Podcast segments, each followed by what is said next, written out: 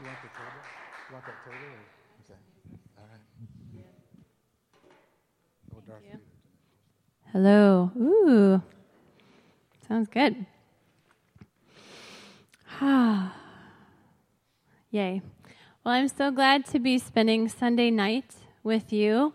I don't know, I might have been watching Netflix or something else, right? Like, this is such a good way to spend a Sunday night to worship, to connect with God, and to be able to position our hearts to hear from Him and to know Him more. So that's what I'm doing. And I invite you to do that as well, just to position your heart to say, God, I want to know you more. I want to know you more after tonight than I have before tonight. So I'm just going to pray, and then we're going to get into this message and just know God more. Yay. so, Father, I thank you that you make yourself known to us, that you're not a distant God that keeps us at arm's length, but that you actually open up the availability to know you. God, I pray that we wouldn't take that for granted and that we wouldn't move past ever the place of looking to know you more. That we would never feel like we've arrived at knowing you, but that we would always look to you for more revelation of who you are Yes, God, our hearts are open. Our hearts are ready. We're so grateful for how we've known you in the past, those sweet moments that only you can have given us, those times that we look and see your hand, those times that we know that you called us out of darkness into light. We're so grateful for those times, God. So grateful. Tonight, we just want to take the diamond and turn it so we can see another facet of who you are. May we just be in awe and fascinated by who you are. In Jesus' name, amen. Whew, sounds good.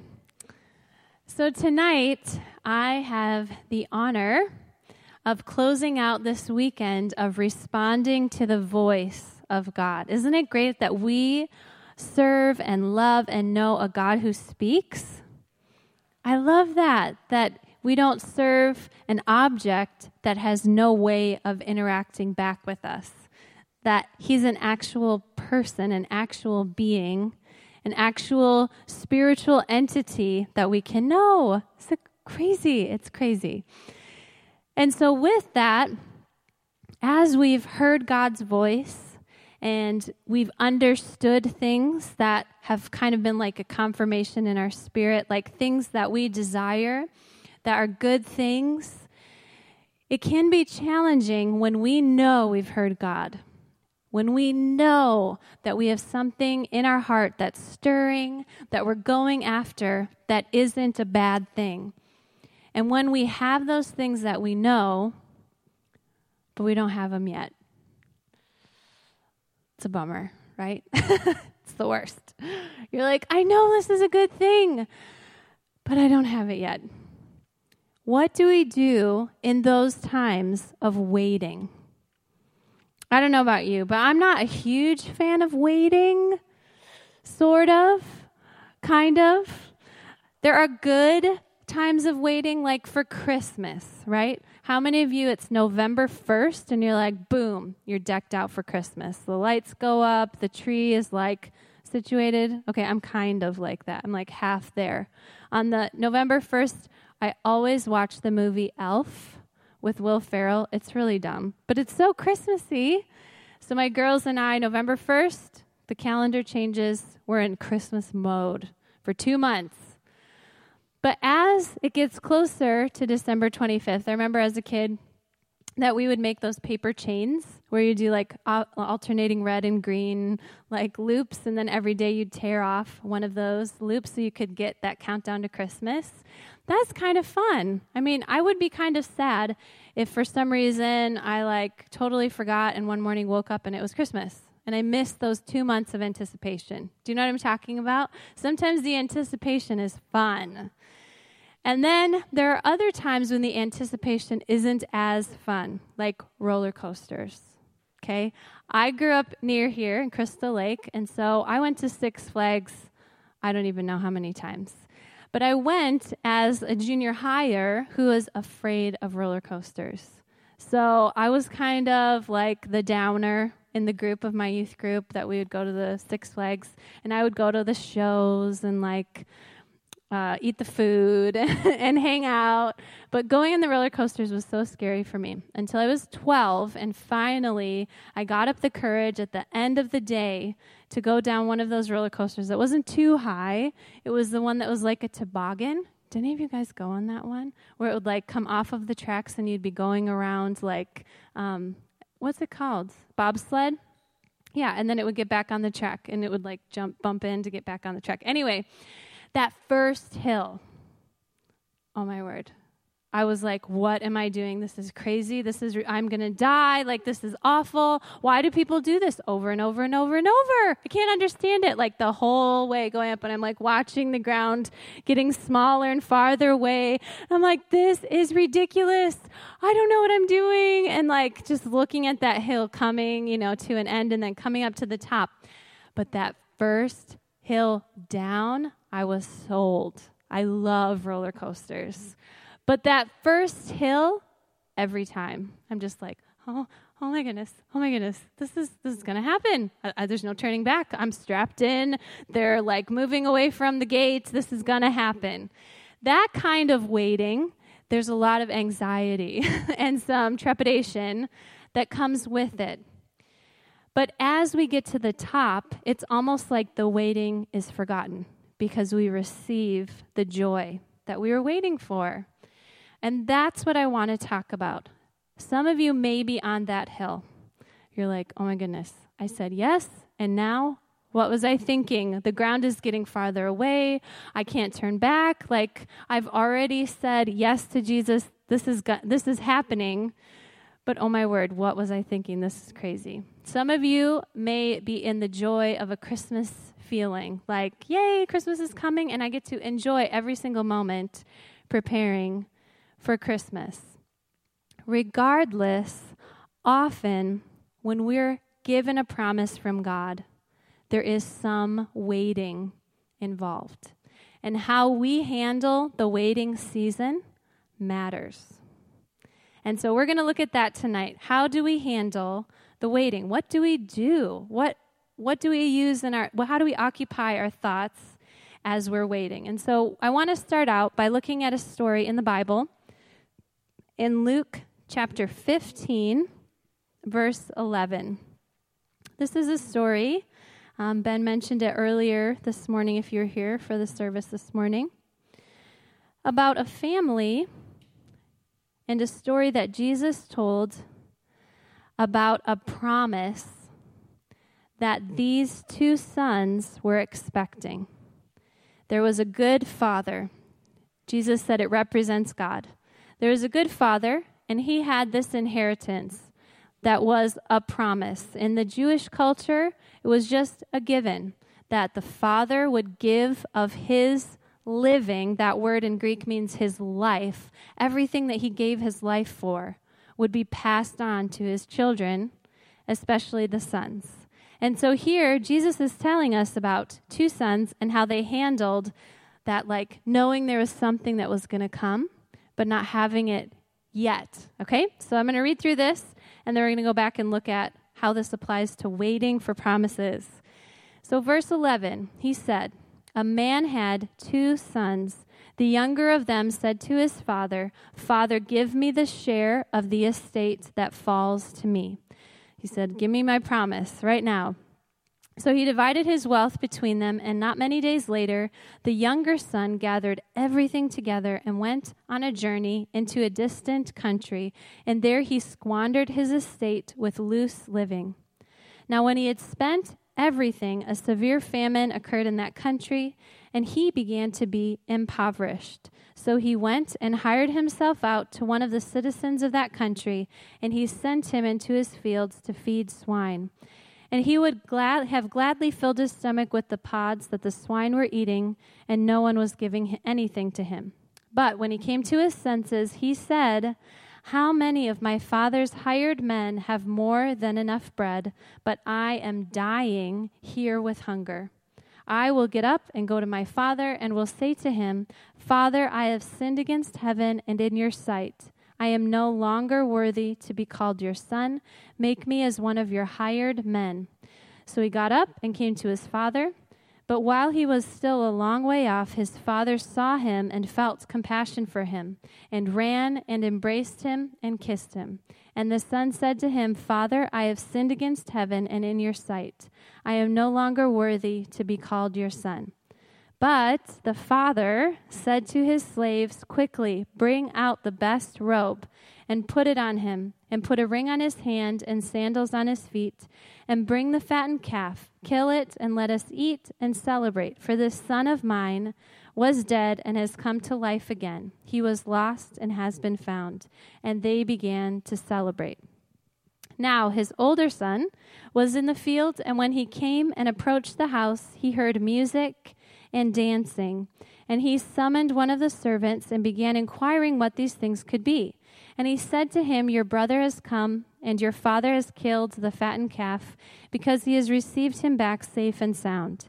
But he became angry and was not willing to go in.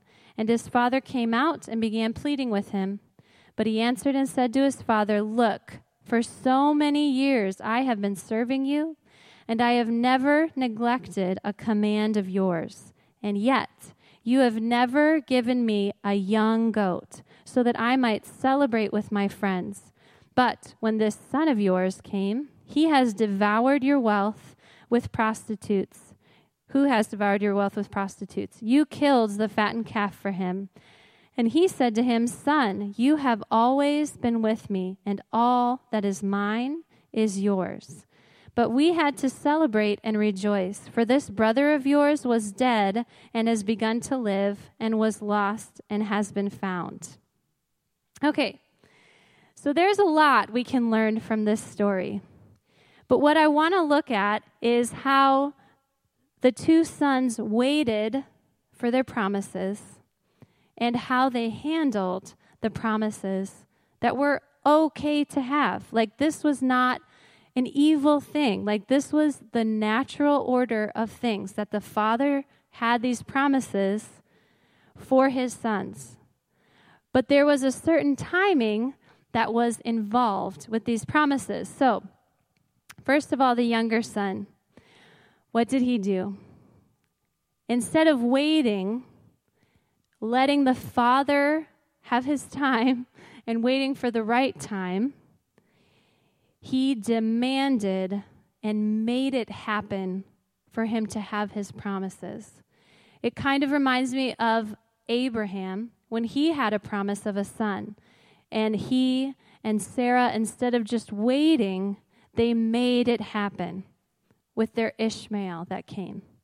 In the same way, this younger son just kept looking outside the home like, I have to get out of here. I have to have something to fulfill what's inside of me.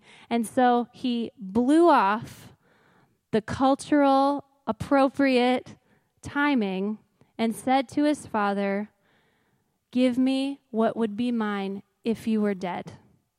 This was very insulting. I wish you were dead. Why aren't you dead yet?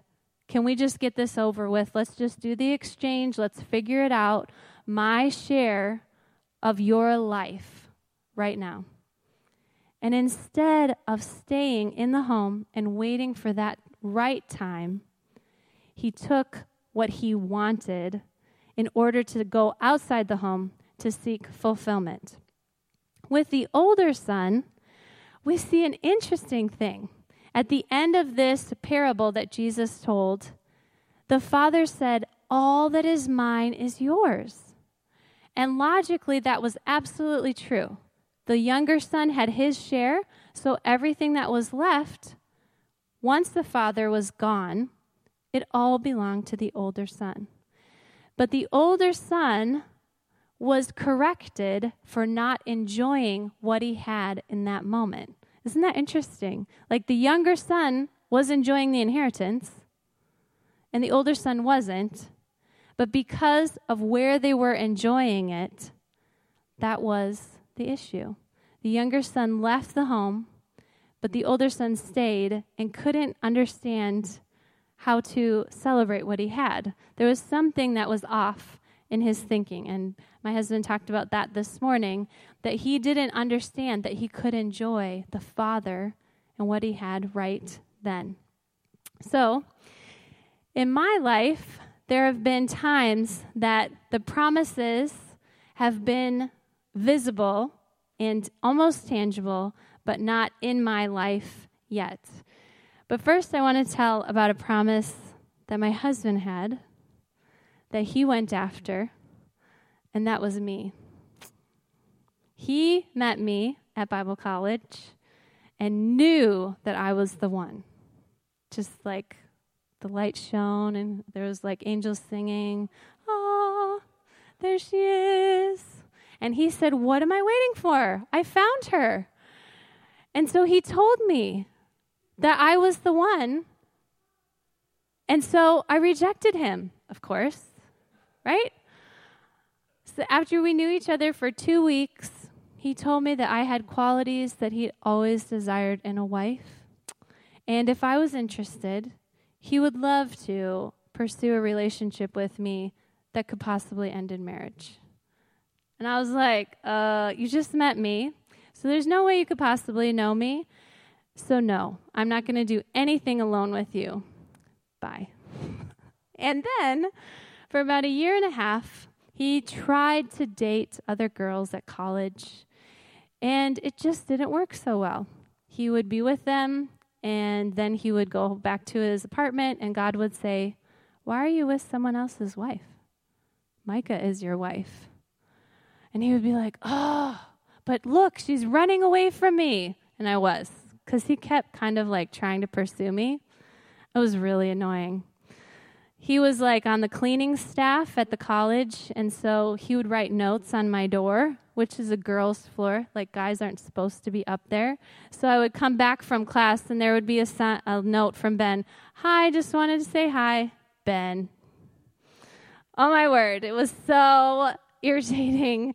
Like, please, can you just like get a clue? I'm not interested, buddy. And he would like stop me in the hall and he would be like, Hi, Micah, guess what? I just preached at a church this weekend and 200 kids got saved. And I would be like, Hmm, that's nice. See ya. it was so bad.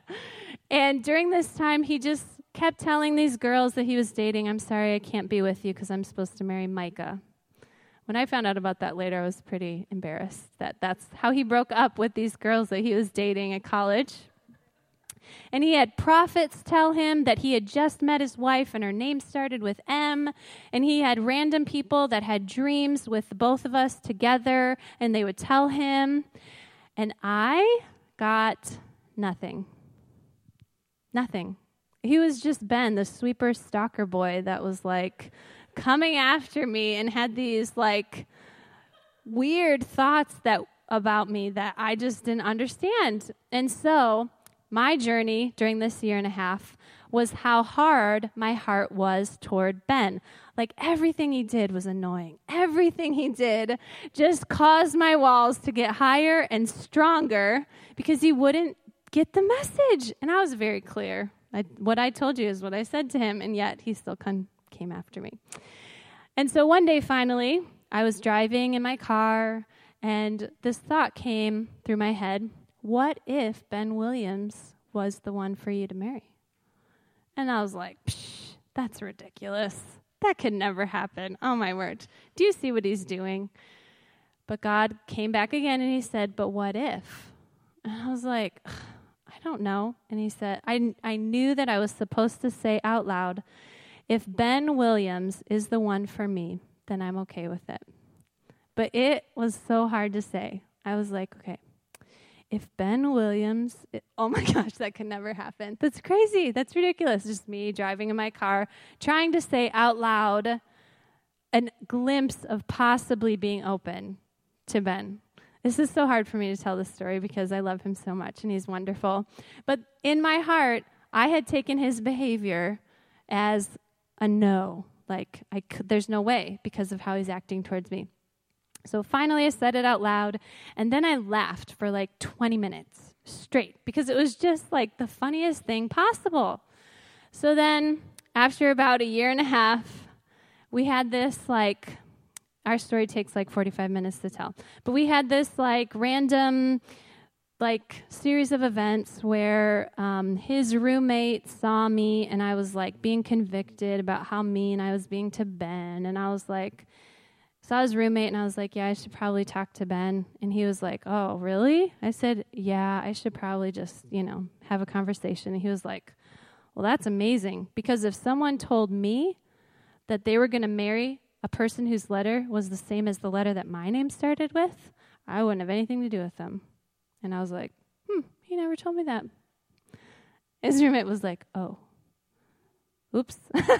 Because Ben didn't share that information with me. Some, somehow he was that wise to not tell me that about me. But I just blew it off. I was like, it's fine. I still need to talk to him.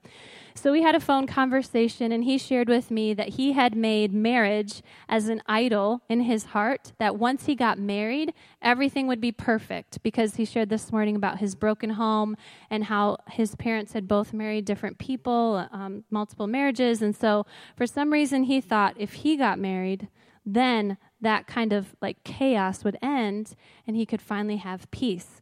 But God was shaking it up in his heart that he could only find that in him. And so, because he was looking at the promise of marriage, which is a good thing, it wasn't a bad thing, and looking at being married to me, which is awesome, it's a really good thing, he was, amen, good job. he was looking at that and saying, I have to have that now. Was he right? He was right that being married to me was God's best for him, but the timing. He, he saw it and he needed it wanted it now and gave himself a year and a half of torture. and finally, after we had that conversation, my heart was like a tiny bit open to him as a person, not anything else. And then from there, through a series of events, we ended up doing an internship at the same church in St. Paul, Minnesota. And over that summer, then, I actually got to see him more than just Ben, the sweeper soccer boy. And I got to see him for who he is the amazing, anointed, powerful, somewhat corny, but funny guy that he is. And one day I saw him witnessing to some guys after he had had like a really horrible day. And when I saw him move past his circumstances that were a horrible, horrible day and reach out to someone and share Jesus with them, oh my word. I was like, oh. I could see myself in his arms someday. And from that moment till eternity, I've never looked back. And it's been awesome. But until that moment, it was super hard for both of us. For me, I had to learn that my expectations of how something would happen did not mean that if it didn't happen that way, it wasn't God. Because in my mind, I would meet a guy, we'd be friends, and we'd like maybe start to like each other. And then we'd go on a date, and then we'd decide if we wanted to go on another date. And then maybe we would talk about our future. And then maybe, like, it was just this long, drawn out romantic thing. And he skipped all that. He, could, he couldn't be the one. So dumb. But when I realized that the promise of being married to Ben was so good that even though getting there didn't look like what I thought it would be, that if I could just let go of the journey and look at God's way of giving me the promise of being married to Ben, it was so much better. So, Ben is so glad that I came around. And now we've been married almost 15 years, which is crazy. Yay, that is a good thing. Woohoo! but he will tell you that asking God the timing and the when of his promises is pretty important to being able to enjoy the journey to those promises. Another thing that we can see um, from the story here of these two sons is that when the younger son received his promise, he thought it was for himself. He took his father's life, his livelihood, everything that he had done through his whole life, and he said, This is for me to squander. And this word here, where it says loose living, that word in Greek is the opposite of the word sozo, which sozo means saved, healed, restored, delivered. And he chose to leave that life to be able to try and satisfy his desires with the li- livelihood of his father. And I just want you to know that when you receive the promises of God, it's not to fulfill your needs. That's in Him.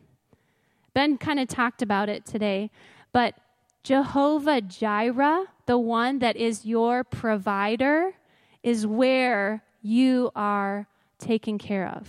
It's not in the fulfillment of your promises. You don't have to wait for the promises to be fulfilled to have your needs met. Do you understand what I'm saying?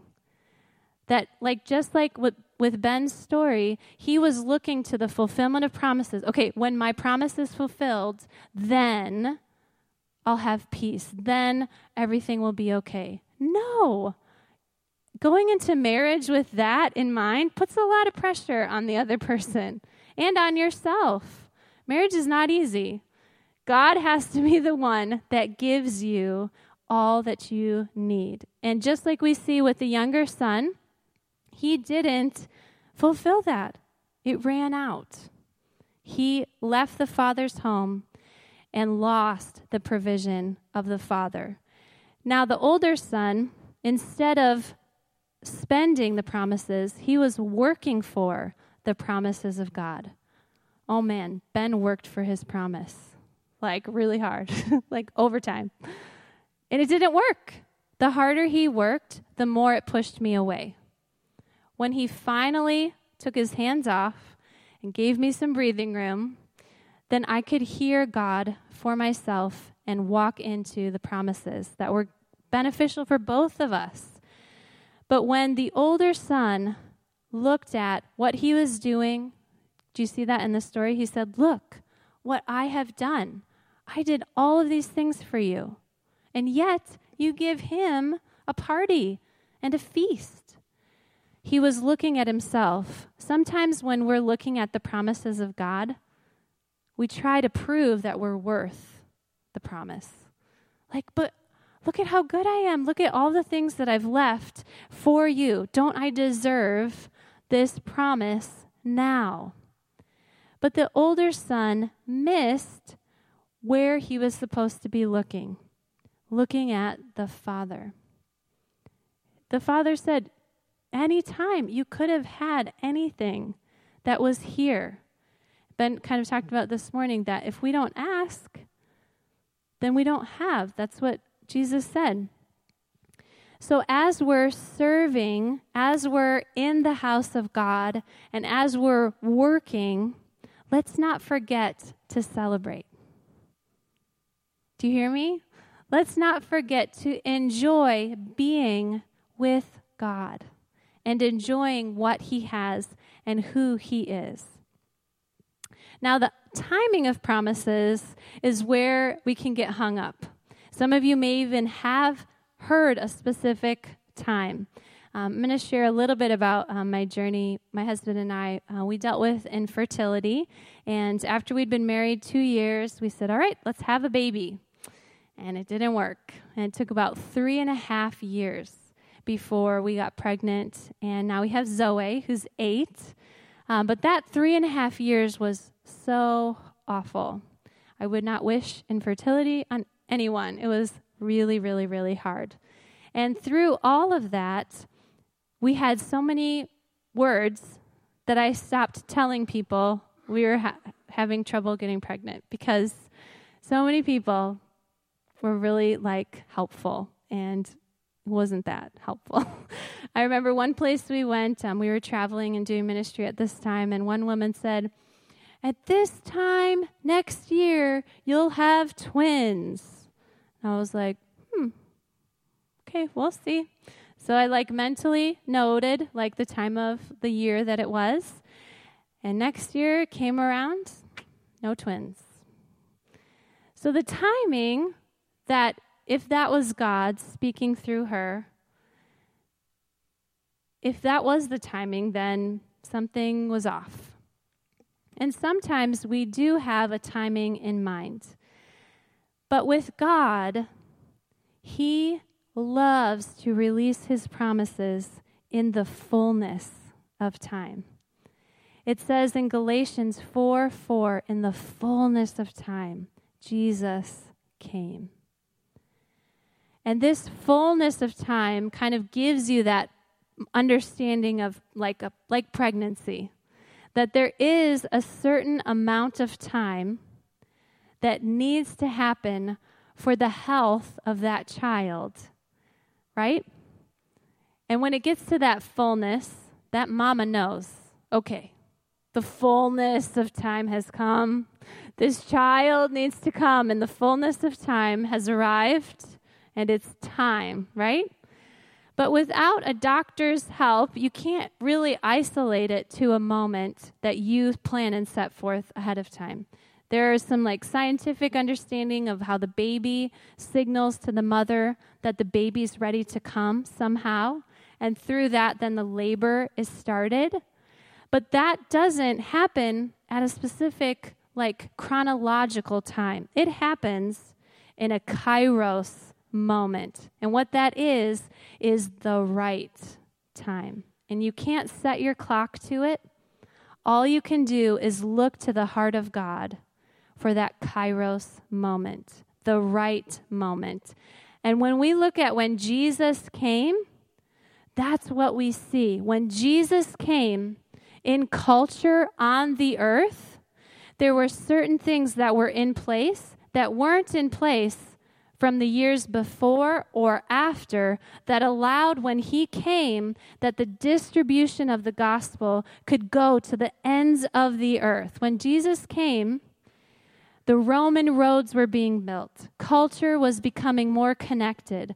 The waterways, like the Mediterranean Sea and all around, were being cleared of pirates and things like that, so that when Jesus came and gave the church to the disciples, called them his ecclesia, they could go and actually go.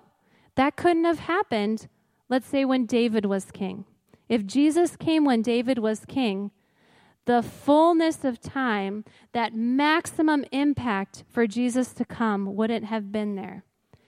And another thing, when Jesus came, there was a certain horrible way to die that was in place, which was the cross.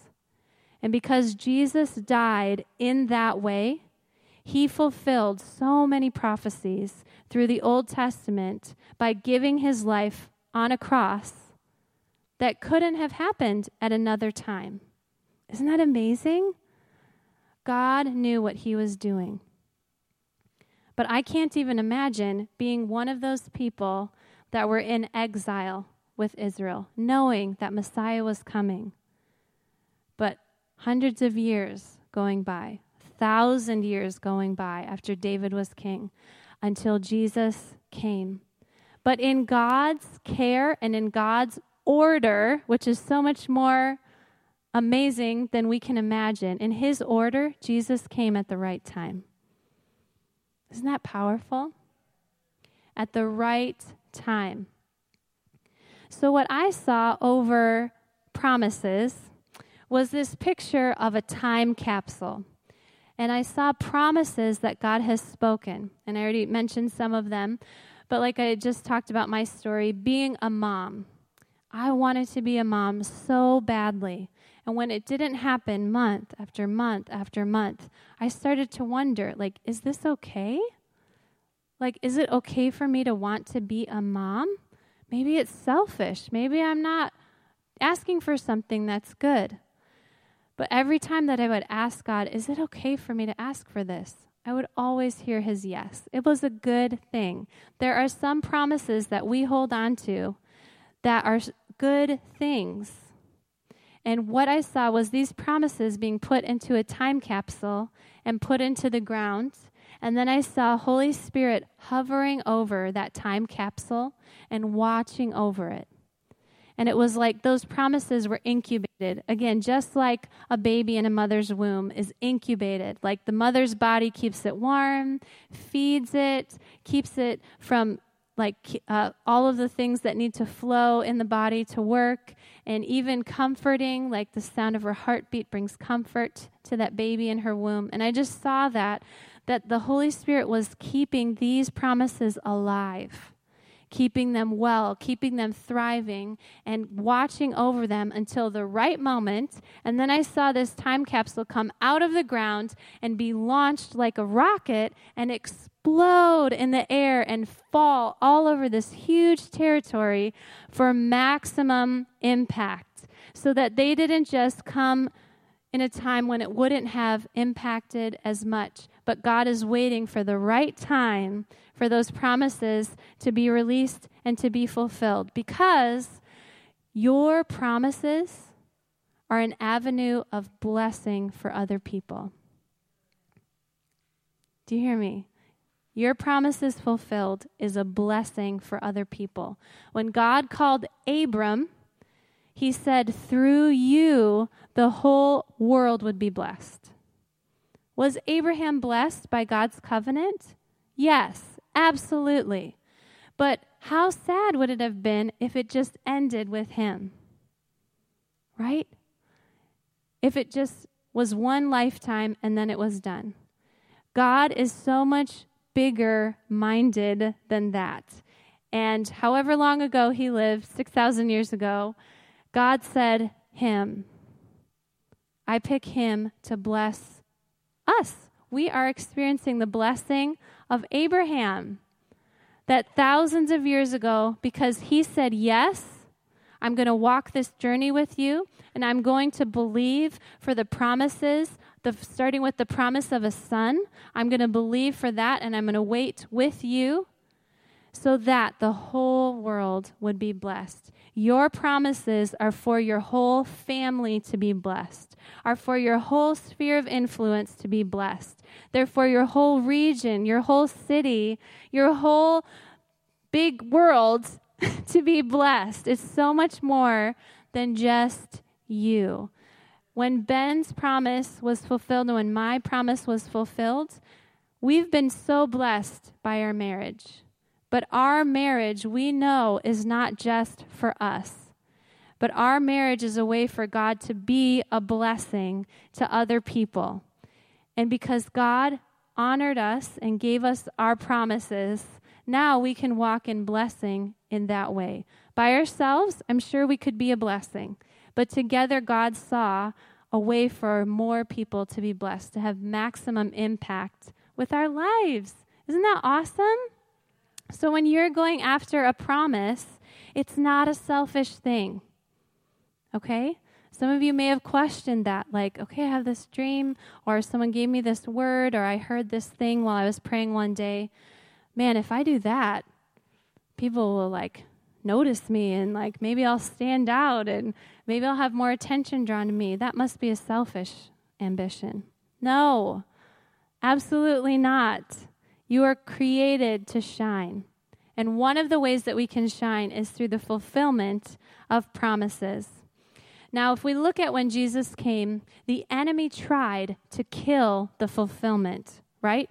He put it in Herod the king's heart that he was being attacked, that there was something that was coming in underneath, behind closed doors that he couldn't see. And so he went after the promises. But even then, God was watching over his promise, right? And he warned Joseph in a dream and saved Jesus from the enemy trying to kill the fulfillment of that dream. And then, when that didn't work, the enemy tried to bring an enticement for early fulfillment. When he tempted Jesus in the wilderness, he was trying to say, You see this promise that the Father has for you? Why don't you just get it now? Here, just have what I have. I'll give it to you. Just take it now. Jesus was tempted to change the timing of stepping into full restoration of relationship between God and man. That's what the enemy was tempting him with.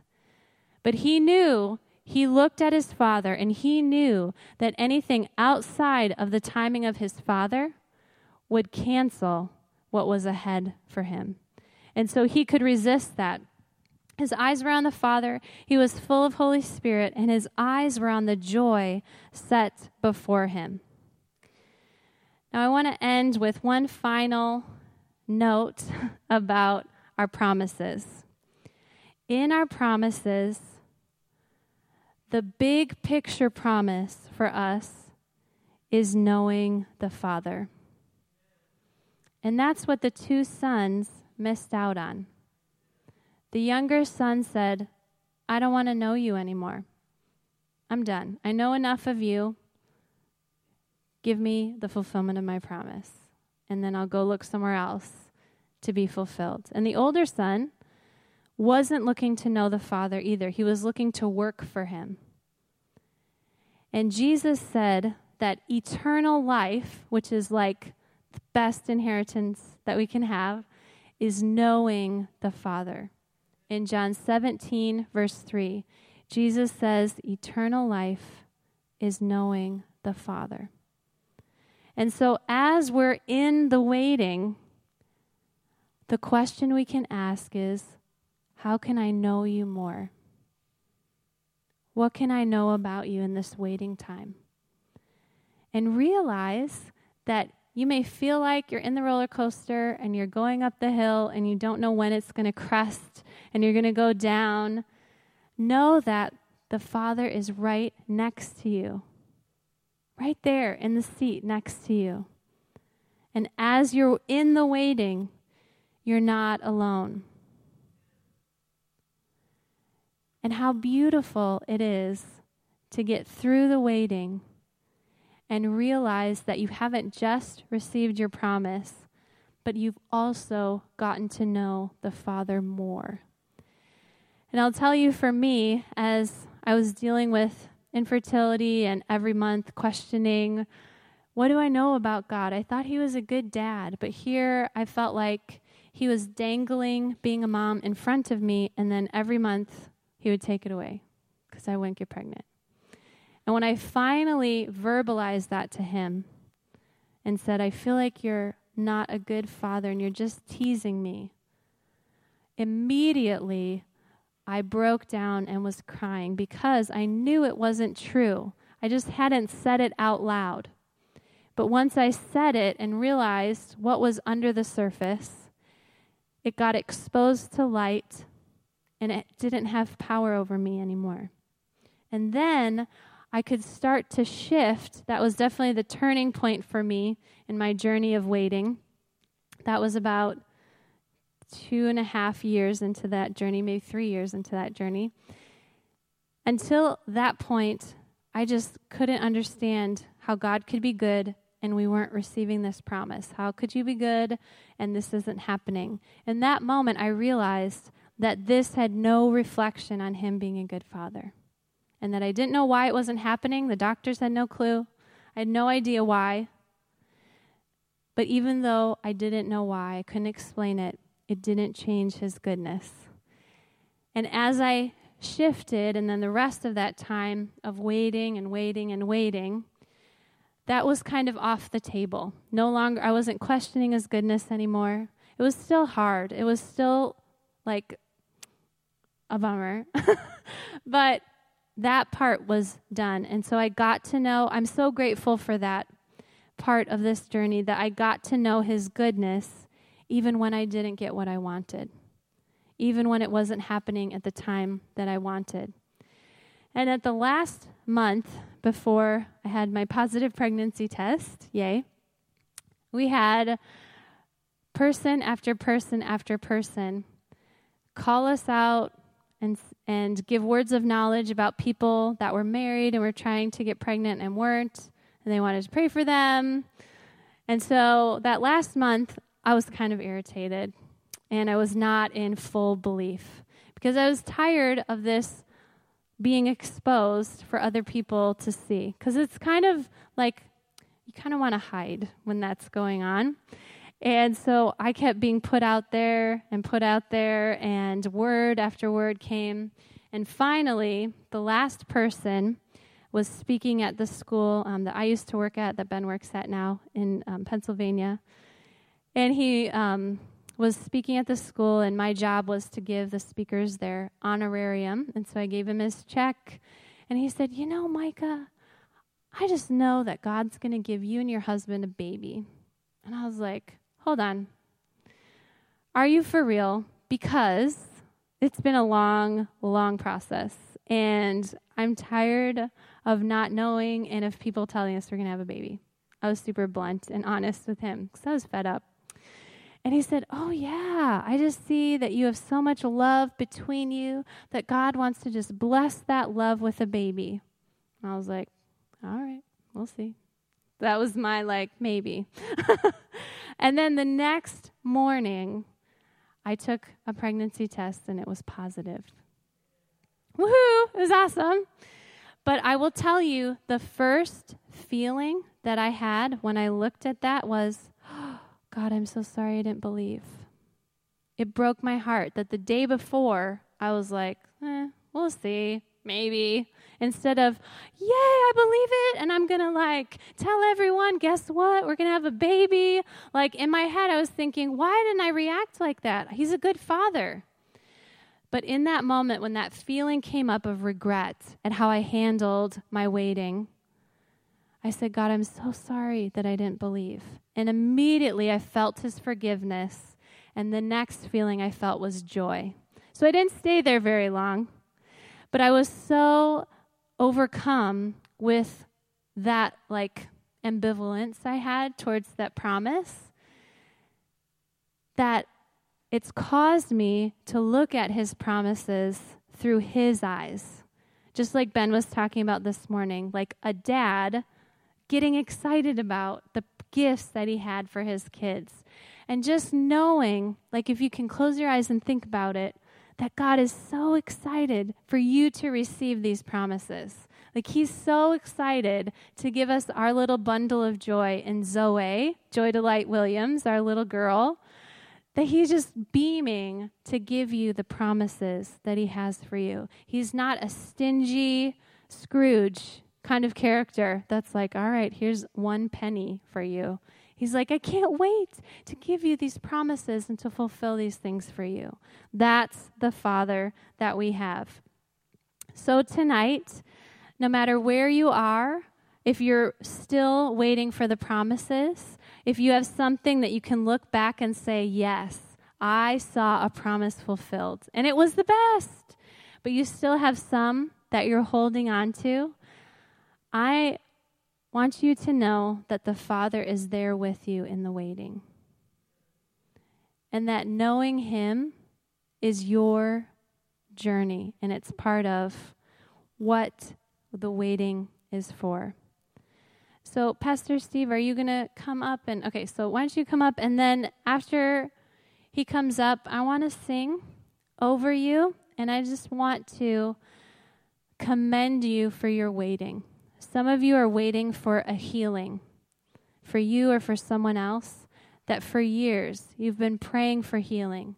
Some of you are waiting for a relationship, either a son or daughter that's estranged from you, or a sibling or a parent that you're waiting for restoration.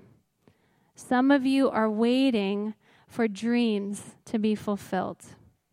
And again, I want you to know that those are not bad things. The enemy wants to twist it in your head to protect your heart to say, oh, yeah, you shouldn't be thinking about that. Or, yeah, you shouldn't be going after that. Just because he wants you to be distant from God. Instead of saying that, let your heart be exposed to God to say, God, this is no fun. I'm not enjoying this waiting. But I'm going to keep my heart open and I'm going to keep myself vulnerable and let you be the one to comfort my heart in this waiting because I know you're good. Yeah.